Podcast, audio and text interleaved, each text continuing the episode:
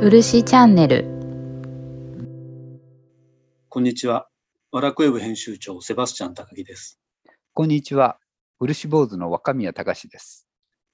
また今日も光り輝く頭部がまるで地蔵菩薩のような、どんどんあの慣れてきました、これに。気に入ってきましたですね。なんか今日も収録に備えて、あ、そうなんです。撮っていただいたっていう。はい。あの、綺麗に、あの、ピカピカにするために剃ってきました。ちょっと産毛がヒゲのように生えるんですよ。はいはいはい。でもそれも、うん。とっても早いんですよね。あの、き切らなきゃいけない時期が結構。ただ、あれですね、ですね、本当にあの、中宮さんの最近の姿を見ると、あの、五光が差してると、後輪が、あの、後ろにこう見えるようです。あの、後輪って、あの、丸いこの日の光があると、はいはい。キリスト教を描いた絵では。成人なんですよね。あ成人を意味するんです。。はいはい。だから若宮さんの成人感がもうめちゃめいちゃ高い。やいやいや、もうあの世行ってる感がありますね、そうなると。いやいやいやいや。でも、やっぱりあの、この間、前回って、はいあの、蒔絵に現れたものの、あ、前々回でしたっけ？飛鳥時代の玉虫のはいはいはい、そうですね。玉虫、あはい、お話ししましたですね。やっぱり最初は宗教というか信仰心なんですね。そうですね。やうんっぱり、それまでずっとなんですよね。うん。あのー縄文から来ましたけど、ずっとやっぱり祈りだとか願いだとか、ねえそれでまあ宗教ですよね。祈りの形が変わるので、はい。違った風に見えるんですけれども、はい。やっぱりアートの原初ってそこなんだなっていう、さっきその僕があの若宮さんの。後ろに降臨が見えて、それは聖人、キリスト教だと聖人を意味するみたいな風に言ったんですけれども、それもやっぱりヨーロッパの美術においても。最初ってずーっと宗教画じゃないですか。はい。だからそこからいろんな革命が起こってくると思うんですけれども、そうですはいね。それで最初はやっぱり祈りっていうのは日本も変わらないなっていうふうに思っていて、あそうですね。であそう考えると蒔絵に関しても、飛鳥から平安の最初の方って、やっぱり宗教心を荘厳というか荘厳する意味での蒔絵装飾みたいなものが中心だったんじゃないかなみたいに思うんですけど、そのあたりどうですか、若宮さん？いや、もうその通りだと思いますね。ですから、あの平安に入ってはい。蒔絵の技法って洗練してくると思うんですけれども、はいはい。やっぱりお経を収めるための箱であるとか、はい。あるいは今日ご紹介したいのが、あの有名なあの中尊寺ですよね。これすごいですね。中尊寺の金堂って、はい。あれって全体が蒔絵というか漆なんですか？はい。全体が漆塗りになっていて、そこに金箔をはい。貼ってあるらしいんですね。金箔を貼ってある。はい。でさらには螺鈿とか様々な技術がそうですね。中の方ええ。の作りは、はい。あの柱とか、うんうん。えっ、と、まあ、シミ段っていうんでしょうかね。はい、えまあ、そういったところに、まあ、厚く切った螺鈿えはい。を貼ったり、ええ。あとは螺鈿だけじゃなくて、なんか、あの細かい石の細工みたいのですね、うん宝石っていうんでしょうかね、うん。そういう細工まで見られてるようですね。そうすると、まあ、金色堂ってそこそこ大きいと思うんですけれども、はいはいはい、すごいですよね。あれ全体、内部、内陣全体が、まあ、漆芸の水を集めたよういな。やいやいや、本当にあの驚くべきという感じだと思いますね。あの緻密、はい。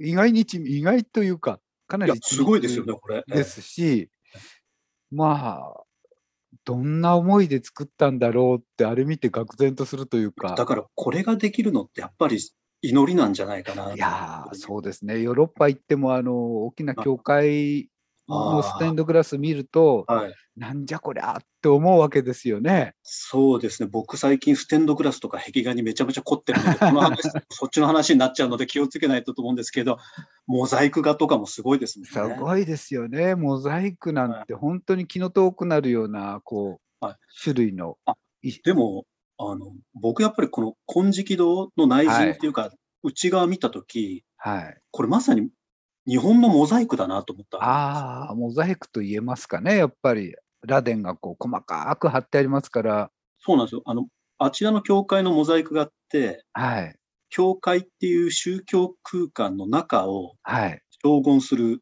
どれぐらい神秘的なものに見せるかはい、はい。っていうものが、あの、結果的にモザイクとか、まあ、その先ステンドグラスになったと思うんですけれども、それがこの金色堂に目を移すと、はいはい。仏教のきらびやかな、とんでもない、あの、仏の世界を、この漆芸とか蒔絵とか、まあ、螺鈿とかっていう、あらゆる工芸の技術を集めて、まあはい、インスタレーションしちゃったっていう。あすごいですよね。本当目がくらむほどこうキラキラしてますから、その周りの風景とは全く違ったんだと思いますね。そうですよ。だって、平泉、まあ当時栄えていたとはいえ、はいはい。その東北地方の平泉っていう場所に、はい。こんなものがおったっちゃったわけですもんね。中入ったらピッカピカなわけですもんね。忽然とこう、こういったものが現れるってわけですから、うんなんか神がかってますよね。この甲骨感はすごかったんじゃないですか。パッと見た時の。いやー、誰でも驚いたと思いますね、これは。だから、我々今でこそそのインスタレーションっていうような言葉使ったりはいしますけれどはいも、もうあの、インスタレーションの歴史って、もうこういうところからすでにあったんじゃなって思いますよね。ああ、そうかもしれませんね。若宮さん自身どうですか？あの、蒔絵のプロデューサーとして、はい。こんなのやれって言われたら、何年がかりで作れそうだなと思うんでしょうね。いやー、何年と言いますか、もうやれって言われたら、はいすいません、できませんって言いたくなりますよね、これ。いくらお金積まれてもですね、いくら時間があっても、はいこれはちょっとできないでしょって思ってしまいますよだからね。、それだけやっぱり、その、職人の数も多かったっていうことですよね、きっと。多分そうだと思いますね。あの、この地域にやっぱりうん漆と金が、まあ、うん材料が揃ってたっていうことがまずえ第一でしょうけれど、そして職人さんはどうなんでしょう？京都から呼び寄せたとか、うん、まあ、ね。まあ少なくとも棟梁は呼び寄せたのかもしれませんし、まあ分かりませんけれど、あと、社会情勢みたいなのも大きいですよね、文化あというか。そうですね。文化の中心がやっぱ貴族で。はいはい、そうですね。特権階級のうんものですからね、これは。そうですよ。もうエジプトのピラミッドと一緒ですよね。ああ、そうですね。おっしゃる通り。はい、多分富が集中してなければこんなようなものできないので、うん、そうですよね。はいでその貴族っていう権力者たちはのいこの仏仏教の世界に対する憧れみたいなものが、その当時の最高の技術を使ってなされた。でも、って考えると、やっぱり当時のこの宗教空間を。装飾する上での最高の技術っていうのが漆芸であり蒔絵っていうのが、そうですね。はい多分それが一番極楽という発想に なるほど、なるほど。極楽浄土っていうんですか、はいそうですね。ええそれに近かったのかもしれませんですね。だから、蒔絵装飾というか、蒔絵っていう技法は、極楽浄土を、この現世に出現させるための技でもあったみたいな。そうですね。まあ、蒔絵というんでしょうか、うん。漆芸というんでしょうか、はいこのええ金箔のきらめきっていうんでしょうかあね。。ええまあ、こういったことが全て一つのものになって、こう異世界、死んだ後の世界を表現して、うんうん。まあ、極楽を表しているんだと思うんですけど、そう考えると、やっぱり、漆って、もともとはそのそういうように作られてきたってことですよね。はいはい。あのこれちょっとあの調べてみると、はい。あの初代清平が作ったらしいんですけど、東北に大きな戦が2回あったらしいんですね。はいはいええ。でそこで亡くなった人たちを、まあ、弔うために作ったって。鎮魂のためっていうことですね。はい、それともう一つ驚くべきことが書いてあったのは、はい。えっと、言えなくして死んだ者たちって書いてあるんですけど、それは、うん。うんと、まあ、あの人間だけじゃないっていう、へえ。えっと、虫とかですね、はい。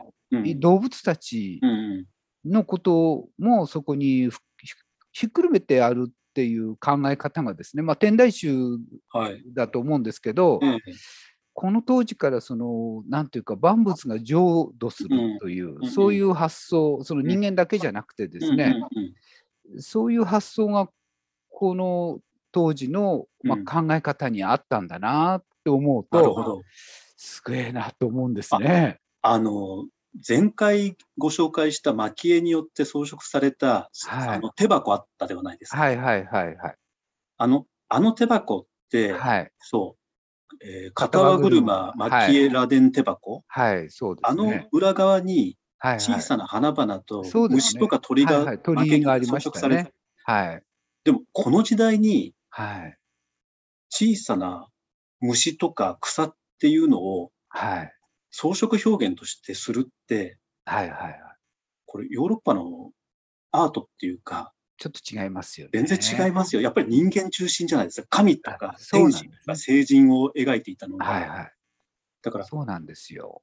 そういうのって今、若宮さんおっしゃってたみたいな、この金色堂がそういうようなもの、はい。命あるものをすべてひっくるめてはい。鎮魂するために作られたっていうのって、日本人のちょっと自然に対する、というかあ命に対するものそうですねに見えてきますよね。はいはい。あまあ、ちょっと時代は江戸時代ですけど、あの、うん伊藤若冲の有名なモザイクのタイルが象さん、うん。白い象さんのありますけありど、あれをあの宗教学者のあの,、うん。あの方があの国,、うん、と国土疾患成仏はいはい。ええ。言ってますけど、はい。あの国土まで、うん。あの草木国土疾患成仏ですから、はいはいはい。草焼きも、はい。えっと、国土までも成仏するっていもうう国とか土とか、そうなんありとあらゆるそうです。そうですもう意識を持っ命、てない。命あるものじゃ ない。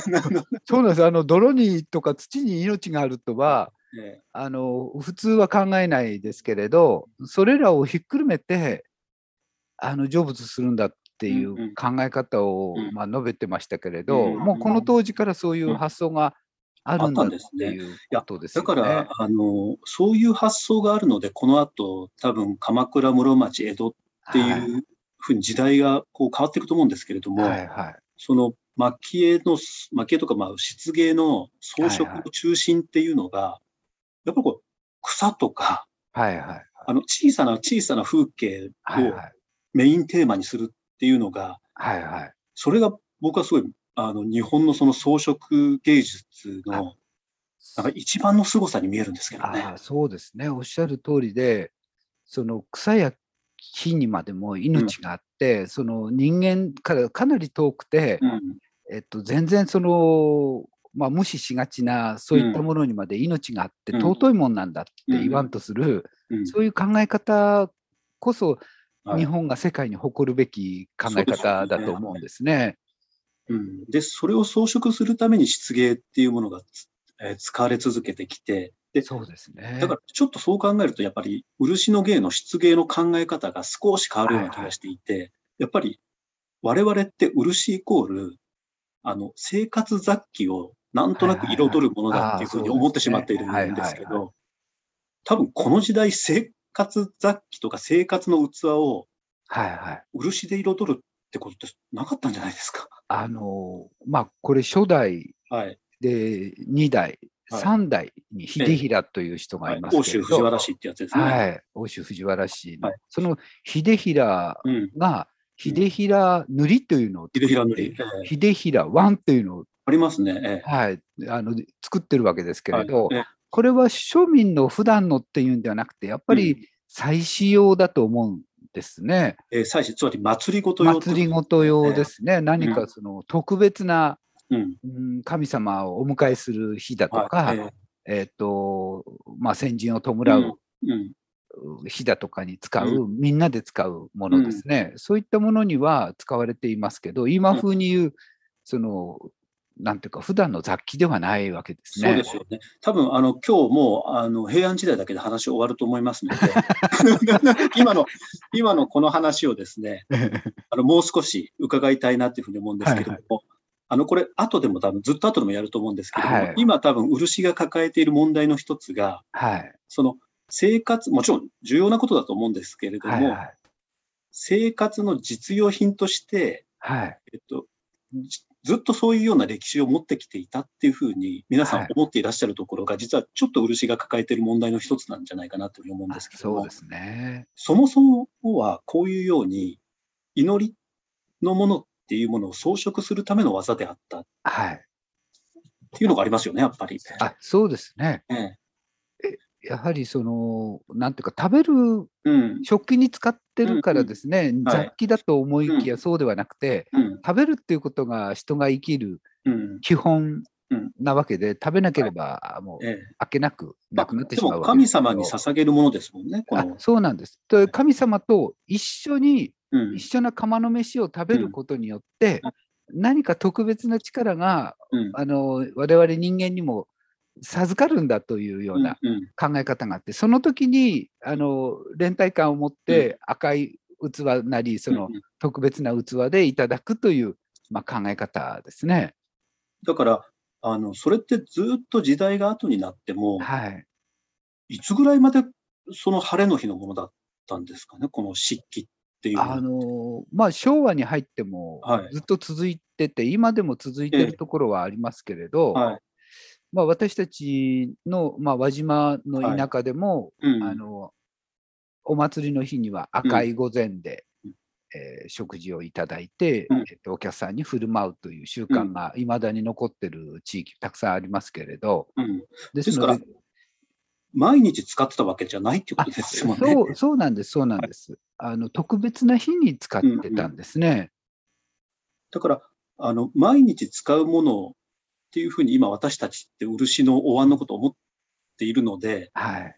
んですけど、それって歴史的には相当浅い考え方っていうことのような気がするんですけど、どうです？かうん、まあ、ちょっとはっきり言えないところがあって、ええ、あのー昔はどんなうん食器でうん食事をしてたかが、うん。まあ、よくわからない。よくわからない。確かに。はい。うん。あのー出土品なんか出てくるんですけど、ええ、まあ、土器っていう時代はわ、まあ、それもしょふまあ、それしかなければそれを普段に使うしかないわけですけど、うんうんうんうん。まあ、単に木を削っただけのものを使ったのかうん、例えば柿渋みたいな渋はいはいを塗って、うん。えっとまあ、水が漏れないようにとか、うん水で腐らないようにしはいて、まあ、何回も使ったのかもしれませんし、漆を塗ったのをうん。もしかしたら普段の人も使ってたのかもしれませんし。確、かに、器っていうものがめちゃめちゃ貴重だったんですもんね。そうなんです。あのーはい。器ってすごく大事なもので、その食べることと器っていうのはすごく同一的に考えられてたんだと思うんです。なるほど。え。で、まあ、輪島の近くの五六っていう地域に五六湾っていうお湾があって、はいありますね。ちょっと大ぶりのお湾なんですけど。はい。で、今みたいにご飯と味噌汁分けて食べるんじゃなくて、うんうんまあ、ご飯も白いご飯じゃないのかもしれませんけど、はい。ええ。そこに味噌汁的なものもかけたり、うん。煮物も乗っけたりですね、はい。なんかその一つの器で、はい。まあ、食べることを、まあ、満たしていた。えー、まあ、オールインワンってやつですね、今まあでそうですね。う。あの総道宗というお寺さんはいが輪島の近くにもあって、あのええ総持寺さんっていう、そこに使う横領器なんていうのも、はい。ええあのすごく便利なお椀ですね。たった6脚ほどとスプーン、はいさじと,、うんえっともう一個なんかあのヘラみたいの、うん。はい。まあ、それだけあればあのそれで全てのなんていうか食事をそれで行うってわけですから、応量器ってあの、応用の王に、はい、えーっと、分量の量に器って書いて、六脚の碗が、大小六脚の碗が全部入れ子になってて、そうですね。最終的には一番大きな碗の中に全部こうしまえたりするやつですよね。そうです、そうです。はいで、托発の時なんかそのええ一番大きいのを持って回って、はい。あの雪の降る日にあうんうんの民家の前でお経を唱えることで、はい。さーっと昔だったらお米をもらったりしたんでしょうけど、今だったら500円くらいこう入れたりですとなるほどか、。でもそういうのを考えると、やっぱり器自体もすごく特別なものでしたし、そうですね。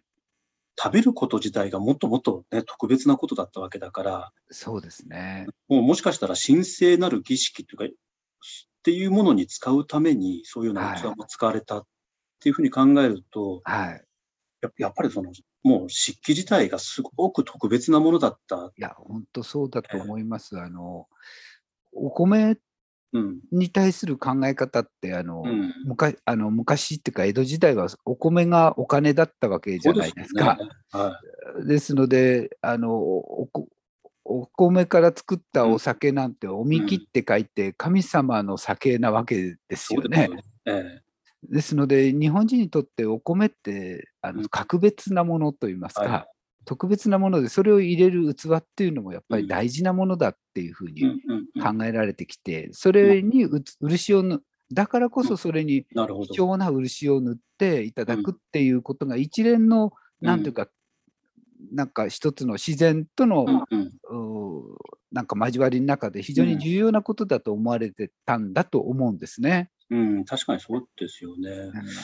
うんうん、なんか、そのあたりがいや僕だけかもしれないんですけれども、ちょっと欠けちゃってるかもしれないですね。うんあのなかなかそういうふうに想像はできない、お米に対して今お米食べない人もたくさんいるからですね。確かに。あのお米作るってすごく神聖なことじゃないですか。で農家の人たちうん。でまあ明治の時代ってほとんどが日本8割くらい農家だったのに、今は農家の人少ないですから、あんまり農家のことの、まあ、考え方ってこうピンとこないところあると思うんですけど、ううんちは農家だったり林業だったりしてたんで本当に朝起きると必ず田んぼに行くんですね。ああ、なるほどね。あの明るくなるとあ。で見回るんです。うん、で昼も見回るんです。うん、で日が差したら水抜かなきゃいけないんで、またその、すまあ、水を抜いたり、うん。で夕方になるとまた水入れなきゃいけないんで、はいすごく毎日面倒見ないとお米って育たないんですよえね。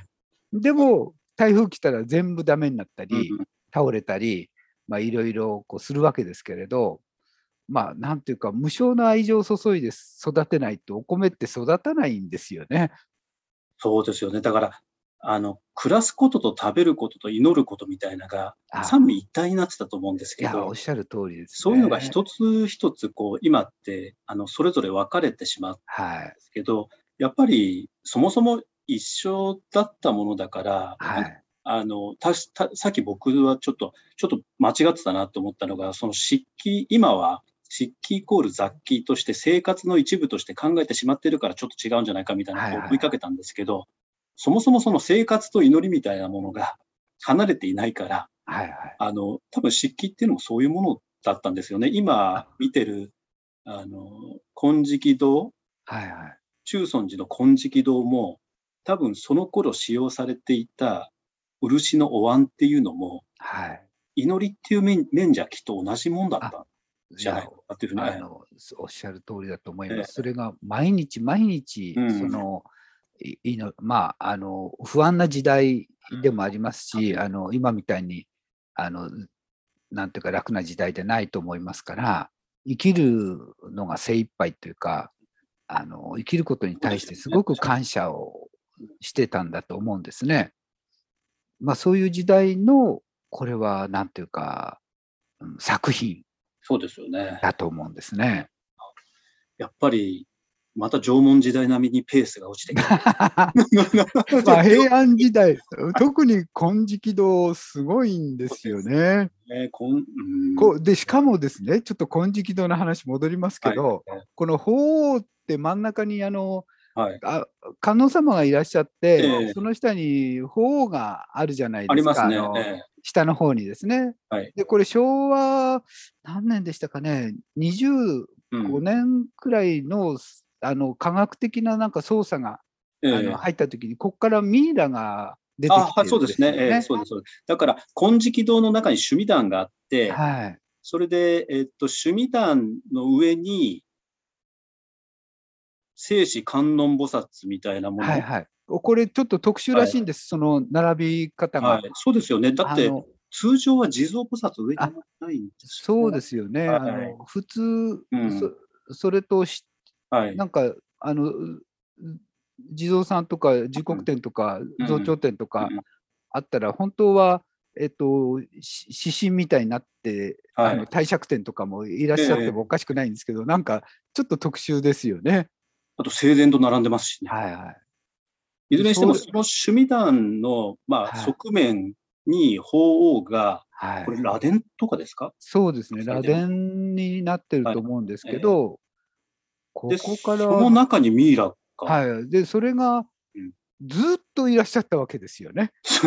でですから、これ、千800年ぐらいですか、もしかして。そうそう、ええ千千何百年に作ってますから、千百何十年に作ってるんで、あのこ、ここに4代、欧州藤原家4代のミイラが入ってたってわけですよ。えで、それが昭和になって、なんかテレビ放送もしたらしいんですね、その当時。ええで、それが出てくるのを見て、あの、この前ちょっと話しましたが、あの、川端龍子っていうはい。絵描きさんがいるじゃないですか。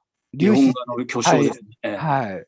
この方が、それを元にした絵を描いてるんですよ。うん夢っていう絵なんですけど、ええその、お室の中から、えっと、ミイラが出てきて、うん蝶々がふわーっと出てくる絵なんです。なるほど。え蝶々が出てくるんですよ。えええで、その絵を描いていて、すごい名作ですごはいい作品だと思うんですけど、で、早見魚州っていう方、はいえええーまあ、川端龍子さんとそんなに、あの10歳くらい若い方だと思うんですけど、その方も、あの演武っていう炎の中にもう入ってって死ん死んじゃうのに炎に寄ってくる蛾を描いてるんですよね。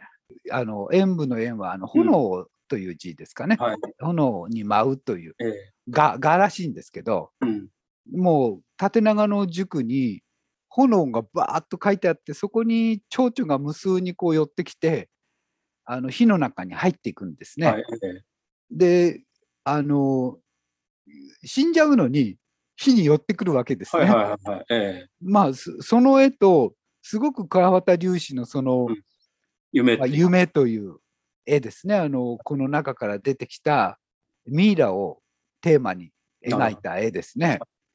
これがすごく私、まあ、好きというか、こう、なんかすごく象徴はい。ええされているような気がして、うんで、粒子はこの、うんと、調査の様子をテレビで見て、その絵を描いたと、まあ、昔私聞いたような記憶があるんですけど、ええまあ、なんていうか、あのその蝶々が虫の知らせで伝えてくれたんだなうんという、なるほど。そういうイメージがそこに持たれて、蝶々っていうんですかね、ががなんでしょうけど、なんかその画も多分1000年ぐらい。出てきた封じ込められてて。す。そう出てきたんですね。で、時間が止まってて、えで、それ1000まあさあ800年だから900年後にファッと開けられたらそれが飛んできたっていう。えいや虫、虫の知らせでですね、虫にまさに虫私たちが眠ってるんだってわけで、うん。まあ、まあ、それが昭和になって調査されたっていうんですから、恐るべしですよね。で、今でもそこに眠ってるらしいです。えー恐ろしいもうそのままほっといてほしいですよね。もう C のまま。いやーだからなんかこれってそういうことを考えても人知を超えたというか、ああ確かにそうですよね。まあ、普通のものじゃないと思いますね。お墓になってるわけですから、うん、その宗教空間の神秘性ってすごいのがありますね。いや。まあ、その中でもこれ別格だと思いますいけど、やー本当別格と思います。よくこうやって残ったんだと思います。えまあいや。修復はしてますけれど、ーでも、日本のその工芸の中でも漆芸って割と堅牢性としては非常に高いんじゃなあいでしょそううか、ですね、あの持ちますね、かなり。うん。あの修理あの、屋外ですけど、はいええ。まあ、周りに木がうっそうとしてるから、うん。その直射日光ってあまり当たらないのかもしれませんけれど、それと金箔が貼ってあれば、あの光を反射するので、うんそうですよね、確かに。漆って紫外線にすごく弱いんうんうん。ですけど、金閣寺なんかもそうですけど、うん金が貼ってあればあの反射するので、漆がすごくうん持つらしいですね。なるほど。まあ、はいそういうような堅牢性の意味でも漆っていうのは非常にあの宗教空間には効果的だというところそうで、ですね。とうとうまた30分超えしてしまいました。あれ？平安時代で終わり平安時ました代、はい。まあ、今日はあのこの辺りでまたと思うんですが、はいなので、前回予告をした蒔絵を読むっていうテーマはいにははいはい。また入ることができませんでしたので、次回こそ蒔絵を読むということでうん、あの、鎌倉室町時代ぐらいの、あの、はい。お話をまた聞ければなというふうに思いますので、はい。はい。今日は漆坊主の若宮さん、どうもありがとうございました。いやこちらこそありがとうございました。